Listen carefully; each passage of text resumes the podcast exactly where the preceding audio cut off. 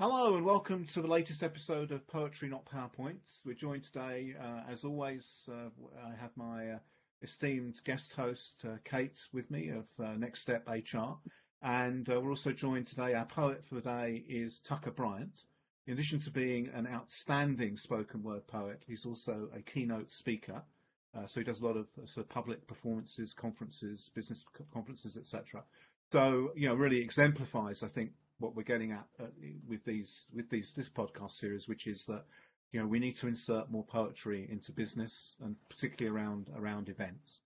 So Tucker, uh, thank you so much for joining us, and uh, perhaps you could you know just tell us a little bit about the work you do, the kinds of events, and the sort of responses you're getting from audiences, and so give us a sense of, of your work, and then we'll uh, we'll dive in with some questions. Yeah, absolutely. Well, first of all, it's it's super nice to be here with both of you. So thanks for having me on. Um, the work that I do, you, you, summarized it well. I go to corporate events, conferences, associations, and uh, I'll deliver these 30 to 60 minute long keynotes um, that are sort of a hybrid presentation performance that bring poetry in, uh, but also have sort of business messaging uh, and business insight. Um, and uh, the sort of, I guess, context there is that uh, when I was at Google um, over the last few years, it became clear to me while writing poetry that um, a lot of the things that our leadership wanted people on the ground to be doing in terms of being original thinkers and stepping out of our comfort zones are things that poets are trying to do every day, every time they pick up their pen. And so I, I wondered if there might be tools that poets use um, to push their crafts forward that professionals could leverage in the professional context. And so um, I explore some of those tools in in these corporate contexts, um, try to do it in a way that also uh, gives some light to how the poetry piece manifests um, on the page. So it's been a lot of fun. Been doing this for the last uh, year and a half or so, and um, hope to be doing it for much longer. But you've been a poet for longer than a year and a half. I mean, I that, that first piece I came across mm. of yours, which is that sort of there's a, there's a uh, and I recommend anyone to check it out on online. It's an autobiographical piece, and you're uh, you're a, you're a very young man at that point, aren't you? Um, yeah, I had a lot more hair back then. Um, I've been writing for the last 10, 10 and a half years or so. Um, it kind of started when I first came to university, kind of spiraled since then. There have been periods that I've been insecure about it and, uh, you know, put it, put it more into the uh, into the, the, the back office uh, in order yeah. to pursue other things, but it always comes back around. So I've kind of accepted it as a key part of my life and identity now. It won't rest, will it, Tucker? That's the thing. It it won't rest, is what I'm hearing, and I like that. Because yeah. you mentioned, you know, getting outside your comfort zone. I mean, I think about you know the work, your work that I've I've seen and and and uh, and we've sort of exchanged over, over over the years you know, there is a real vulnerability there. You know, like that, that piece you did about your sister at the uh, the diversity conference we did, that initial autobiographical piece, the piece about you know when we exchanged about 20, about what a dreadful year 2020 was. I mean, you do you do put yourself out there in a way that a typical keynote speaker wouldn't. Right? That does add that dimension mm. to your work. Yeah, I appreciate that. Um, yeah, and, and I'll be the first to say that there so many speakers out there that are doing really cool stuff as both as as business experts, but also as, as just people. And I, I, I, get a lot of inspiration from seeing some of the ways that other speakers that I, I look up to are, you know, sharing certain parts of themselves. Um, but I, I, do think that poetry has a, a very interesting way of kind of excavating parts of people and crafting them in a in a particular way, or giving us the opportunity to craft them in such a way that um, can create a certain form of connection that to me feels very sacred between performer and the audience. Um, and so, yeah, I'm, I'm grateful to to have a medium that that allows me to explore those sorts of well, let's say confessional sounds a little bit trite, but th- those sorts of honesties um, in in the context that poetry does. I'm um, getting goosebumps as you say that. That is precisely the uh, effect that poetry has for me. It creates that connection and honesty in a way that the truth is palatable. Poetry makes the truth more palatable, I think. So yeah. I love that So- framing. Yeah. So perhaps we should. Uh, this seems like a good time to sort of leap in and hear, uh, uh, as regular listeners will know, we ask all our poets to bring a piece along to share with us. So perhaps we could. Uh, we, this would be a good time to, to do that, and we can get a first-hand experience of, of the power of uh, of your work, Tucker. Thank you so much. Yeah, I'd love to share. I'll be honest with you. I've I've been kind of um going back and forth between three poems up until this very second, um, uh, trying to decide what I want to share with you. But I'm going to share with you a newer poem that's also a little bit shorter that I wrote for my favorite guitarist. Um, his name is Satoshi Oka, and uh, his his music just hits different, and I felt like I had to write something about what that experience feels like. So, um, this is for Satoshi Oka and the tomb of mahogany throned in your lap. For the blushworthy curves cupping each streak of maple that creases its alder body, and the crown of marbled silver drowning in its own swirls. Forgive me. I didn't come here to gawk. I came to confess that I have been unknotting beneath your typhoon of wails. Elegiac melodies brimming with enough mania to send me on a spilling spree. The glittering rust you strum and scatter gathers as metallic breadcrumbs, retracing those road trips where each rest stop was real enough to miss, but too liminal to mourn. I come led by the phantom of a moan that leapt from my lips the first time I was baptized in your sob song, which browed my ball into a fist, shaped my face into the prayer whose proof is in its worship.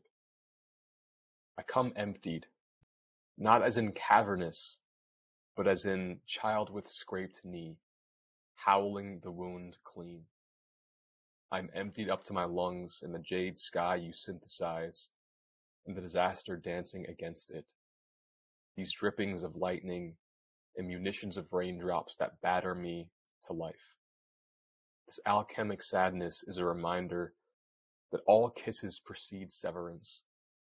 Chicken broth leaves the mouth cold. But I see the rippling sky and see most clearly from here, tiptoeing on the ledge of your agony, trembling with confidence. The debris of an angst, adulthood strangled with a tie, made animal again, until silence swallows the last gasp of reverb, and I'm left here, tangled in this new wreckage, basking in the bloodletting. Woo. Wow. So Amazing. many lines, Tucker. So many. Wow. Gosh. and so I- good I've too. It's not just the volume. It's not just the volume issue, Kate. You know. No, no, no, no, no. It's the quality. Oh my goodness. So who, Um, who, was- who what was I that artist really, again? The, the guitarist. What's Yeah. the name again?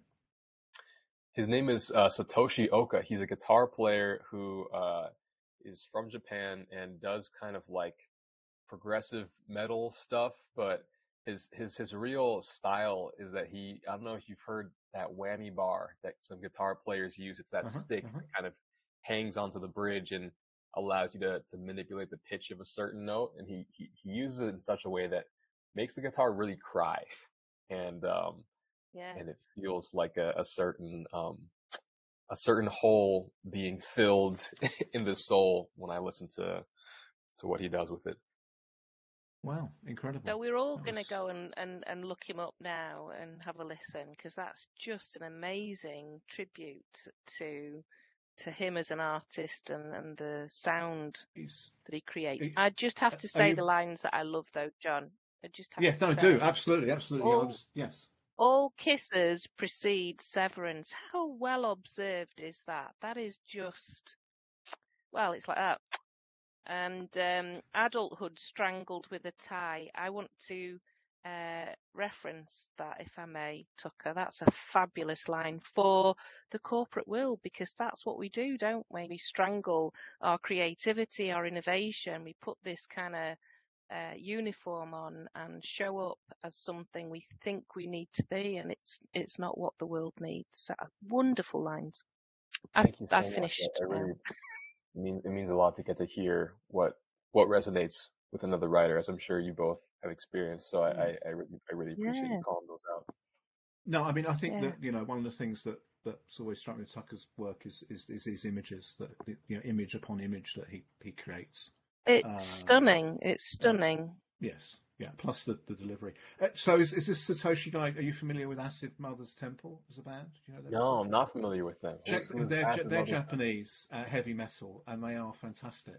Oh, um, cool. Okay, that's So that check sounds so like check right check my them out, and and then write a poem and, and send it to me. So do that. No, you don't have to write the poem. Oh, So- so- Uh, in comparison, I mean, I mean, and the, the question that immediately springs to mind, and you know, and and that after that wonderful piece is, you know, where do you find, you know, where, where do you find your inspiration for the business stuff? I mean, you mentioned, you know, other keynote speakers Yeah. who you think are doing a great job, but you know, if, if you're if you're asked to come in and and you know you're doing something on leadership, where do you or or whatever, where does that, where's the sort of font of inspiration for those pieces for you?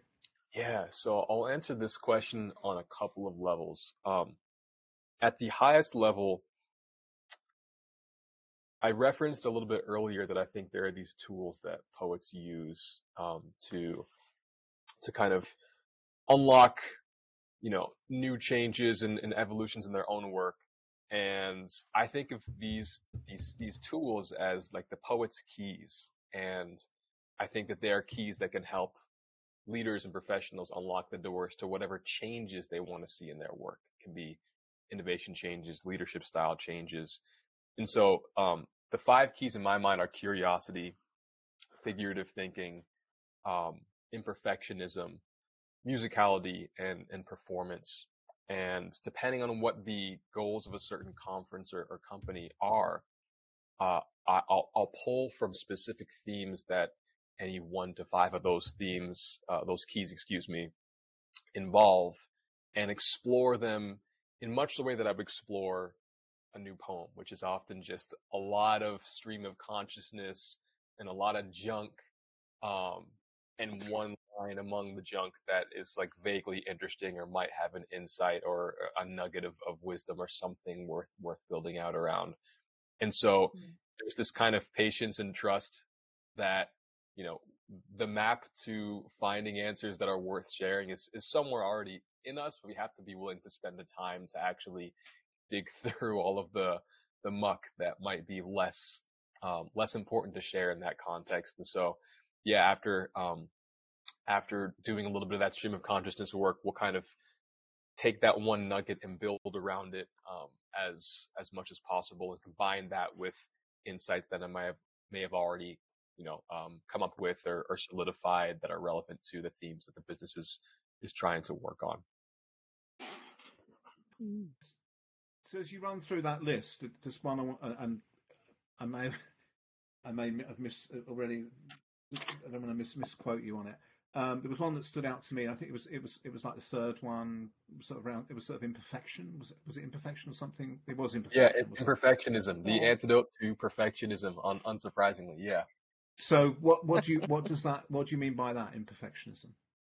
yeah. Mm. So I'd be curious to know if this is something that you two both uh, identify with, but I think to push your craft forward as a poet, you kind of have to be willing to mess up frequently or, or put things out there or at least look at things that are not nearly as pretty or as poetic or whatever as they might be in our heads. Um, but I feel like when we have the, these grand visions for, for changes or for, for new forms of work, we, we really easily get stuck committing to that first step.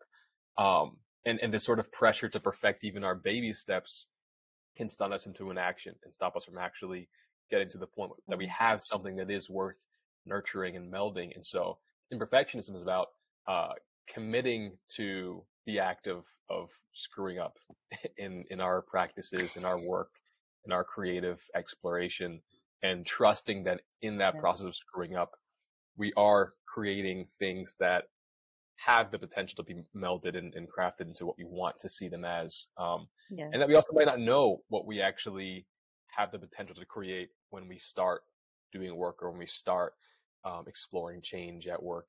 Um, Mm. and that imperfectionism allows us to kind of have a little bit more grace in understanding that we don't need to know where we're going to end up to start doing things and sometimes what we what we start working on will lead us in a direction that we wouldn't have been able to see but um but is meaningful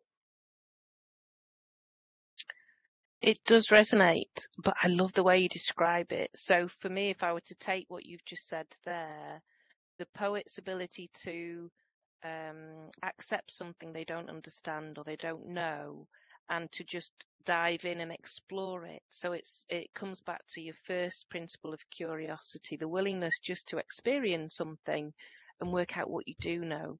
And as as I write my poetry, I never used to edit it Tucker, it would be like one time through, done, perf- perfect, you know. And I've had to work really hard on go- going back to stuff and going, oh, maybe it could be a bit better if. And that's been a, a real change for me. So I love those principles. I think if business can find a way to adopt them with that poetic mindset, then it will shift the thinking and it will open up new perspectives. It's really good. John, what do you take Amy. from that? Well, I see, you, like, mm. like me, Kate does. But, I mean, Kate has a, a wide portfolio of, of things that she does, but one of them is like me. She does these summaries at, at the end of at the end of events. And for those, you know, I mean, you you know, you know, you're, you're working to such a, a deadline that you have no, uh, you know, you, you, you can't you can't dwell too long on it, and and and you do have to, you know, Yeah. you know that some of the things aren't going to work, and but you hope that the sort the momentum and the, the the element of surprise kind of takes you past that. But never, but even so, you know, there's a there's an element of sort of vulnerability there, isn't there? That, Yeah. that you you are saying right here Massive. um, um, that, that, that, that, that certainly I think ties in with, with what a lot of leadership speakers say. You should, you know, leaders need to be more vulnerable. That I think there are few people more vulnerable than than the poet in many ways. Yeah, Mm. I, I I love that you call out momentum there. It, I feel like that is such a valuable thing for creatives and for professionals. Um, and I hadn't ever put it into that into that word or framed it around that word, but it, yeah, it's just like getting into the rhythm of doing things is more valuable than almost anything, anything we can do. Yeah, I mean, you just have to you have to Mm. sort of step up, and you know, and it ties in with that performance. You know, you mentioned performance, which obviously for you know for poets it's performance. You know, for a spoken word artist, it's it's it's it's performance in the sort of literal sense of, of putting on a show, but Right. also for leaders and for organisations, it's about delivering um, results. Yeah. Right. Uh, and and that boat that you have to, uh, you know, there's that that I think you know very close tie in there as well. Um, Absolutely. that's- And that's, uh, delivering on a promise, John. Delivering on a promise as well as results. So Yes. Yes. Yeah. Yes. Yeah.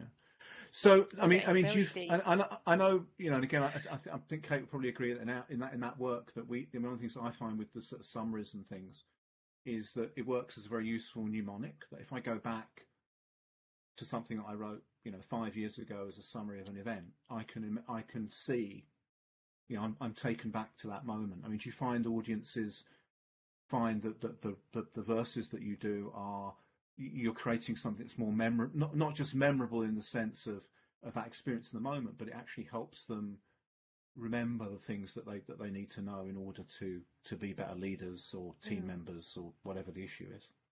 Yeah, I'll, I'll answer this one on two levels as well. I'll do the um, do the more ground level uh, answer and then a higher level answer afterwards. But yeah, I think that you know, obviously poets kind of I don't want to say pride themselves on, but definitely explore turn of turns of phrase in a way that uh, is kind of essential to the craft. And I think by making use of of rhetorical tactics like diacope and antithesis and tricolon, by nature, there are going to be some ideas that end up on the page and on the stage that uh, people have an easier time sort of grappling onto, or that serve as sort of earworms. And so there, there are always a few lines that people, uh, you know, will kind of come back to when reflecting their experience in this, in the audience to me as like, this is what stuck out to me. And I think, um, poetry does, def- does definitely provide that opportunity in a unique way.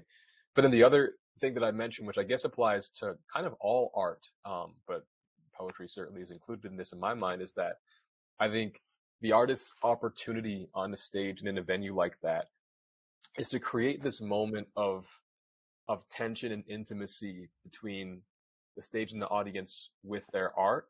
Um, and if they do that right, if they if they create this intense, deeply intimate moment, it can be just a moment. Whatever comes next, the audience's heart is going to be so much more receptive to internalizing than they were when they walked in. And so Yeah. I think art's role in these contexts is in part to kind of um, serve as as a way to open the doors, almost almost Trojan horse style, uh, to leave the audience with whatever the really important wisdom or insight is that you want them to take away. And um, by setting up that opportunity or setting up that moment through the lens of poetry, I think we we have a much better chance of um, ensuring that our words will leave an impact long after we've left the stage. Mm.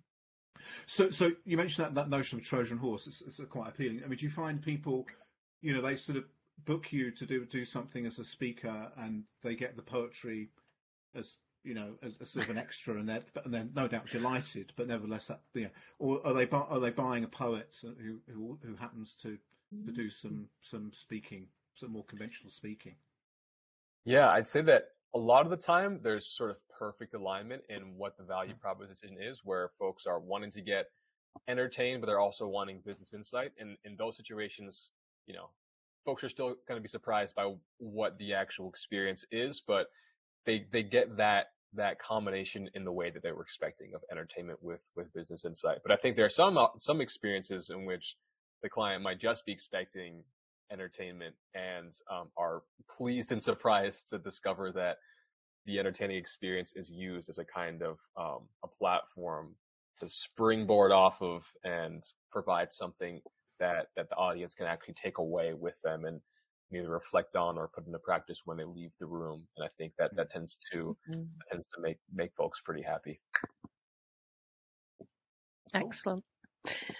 We have a question we ask um, all of our guests about when you're crafting those pieces. Do you, how do you, what's the process that you follow? And is the end something that you start with or you come to, or how do you get to that mic drop moment at the end line? What happens in your process? Yeah, I feel like the, the end line really takes a long time often for me to uh, to center in on. But honestly, it, it starts with the kind of the wading through the muck we were talking about earlier. I I will, you know, I might have four thousand words of stream of consciousness um, on a Google Doc that I'll be reading through Wow. and sort of putting into the graveyard stuff. That's just like, you know, all you were saying here is I don't know what to write. Um, but then after having that huge block of um, unfiltered thought, I'll pull out the most interesting ideas and, and put them on at the top of the page. And sometimes they won't be related ideas and they might have to find another doc to live in when another stream of consciousness exploration comes up that um, that is more thematic and more relevant to the line that I've pulled out. But I'll kind of just consolidate and um, wherever in those lines there's something that I feel drawn to explore, I'll kind of build out that section. And Mm. what ends up becoming clear in the module that I've built out or the stanza or whatever uh, may provide some clarity on how I might want to uh, proceed in developing other lines that are on the page. And so the ending can't might might come in the first 20% of that process. It might come at the very end. But either way, I find that often the last line is the, the part that I am, um, am, am changing up the most because it is, you know, it is important to kind of leave that, that Wow. residue in an Yeah. effective way. Um,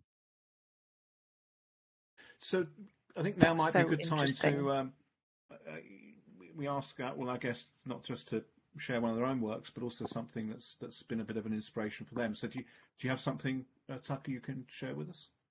Absolutely, yes. Uh, this is a poem I come back to probably on like a monthly basis. Um, it is the poem called Duplex by Jericho Brown. A poem is a gesture toward home. It makes dark demands I call my own. Memory makes demands darker than my own. My last love drove a burgundy car. My first love drove a burgundy car. He was fast and awful, tall as my father. Steadfast and awful, my tall father hit hard as a hailstorm. Leave marks. Light rain hits easy, but leaves its own mark, like the sound of a mother weeping again. Like the sound of my mother weeping again, no sound beating ends where it began.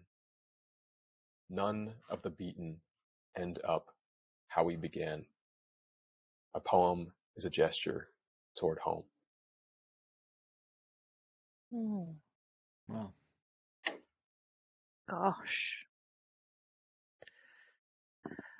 I love how that is encapsulated by the the first line is the same as the last line, isn't it? I did connect that and um wow and it's contained so well and it's hard message to contain i think in some ways or at least it it landed with me in that way um yeah the contrast between the sound and the leaving an impression the marks is really powerful thank you for sharing that Yeah, that I appreciate was a- that. Yeah, and just on your um, comment about the the first and last lines, I, I I feel sort of haunted by the starting and ending on the line that a poem is a gesture toward home, um, because of everything that comes in the middle there, which is really heavy. It you know, it creates this feeling of almost being trapped or being chased by these ideas that um, you know we might call our own, but that in the, the speaker's mind feel more like we are a vessel to explore um, and that Mm, they have yeah more control over us than than we might like because you know trauma is trauma is trauma um, but i think that he Yeah. encapsulated this in a really beautiful and uh, and tough but but memorable way Mm. exactly yeah Yeah, lovely, lovely. gosh Um, so to, sort- to maybe sort of focusing a little bit more, a little lastly, sort of as we wrap up around the sort of the um, you know the performance side of your work. I mean, is there? Um, I know you know one of the questions Kate likes to ask around around. Do you do you put on a? I mean, there's this sort of notion of sort of authenticity around delivering poetry and, and spoken word, but also a need to sort of but also put on a mask at times. I mean, a, like a uniform or a, a costume, or, or even you know little things that you you have that sort of talismans and things. Is there anything yeah sort of around the ritual of performance that that might Mm, give us some insight into into your work as well? Yeah. Yeah, it's funny because since since I'm performing in these corporate contexts, there's both this pressure to kind of um, align to the atmosphere and the aesthetic that is going to be reflected in the crowd, but also a Yeah. pressure, not a pressure, but a- a desire and incentive to be authentic. And mm, I, you know, I don't even, even know that I would have necessarily thought of what I'm about to share in this context, but you sharing it certainly reveals to me that it is relevant.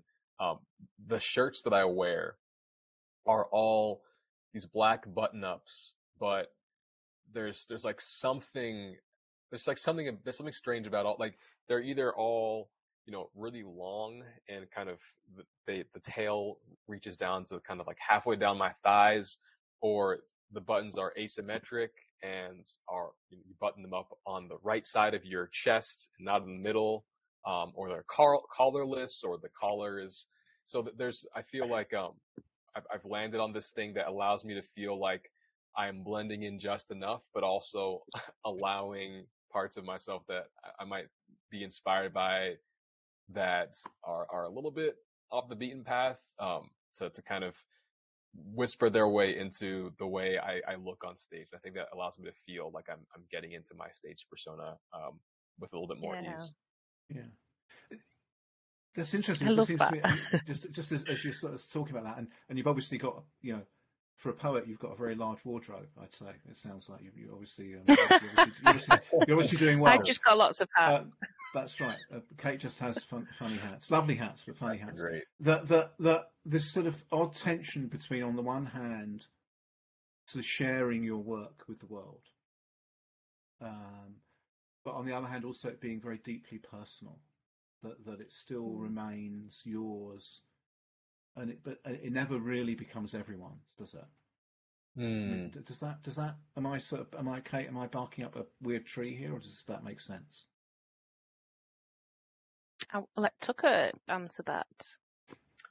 Yeah, that's But I'm, I'm That asking really both of you. resonates. But I'm asking both of you, so you're both you're not getting off the hook. I will I'm ask. No, I'm I- just- I think it's a, I think it's a very insightful sentiment. Um, mostly because I feel like, yeah, what what you put on stage can never be hundred percent the audience's. But the beautiful thing is that if you have hundred people in the audience, they're going to leave with a hundred slightly different personal Yeah.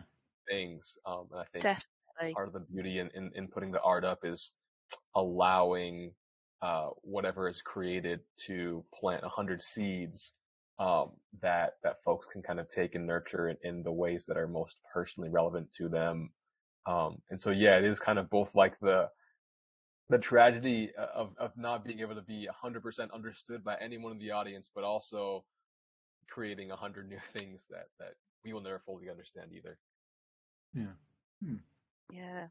You're just going to you're just going to Mm, agree I love with that Kate, are you interpretation. You're going to avoid gonna the question totally by just agree. going, yeah, I agree, I agree with Tucker. No, I agree with Tucker. no. My my answer to that would be short and sweet, and it would be that exactly as Tucker has said, people will take your work and interpret it, but there are some things I don't share. So I'm a very open poet that shares a lot of things, but there's some poetry I don't because it's there for me to make sense of the world I'm in, and it's it's personal. So some of it, the authentic stuff that doesn't need to be shared, stays in the notebook.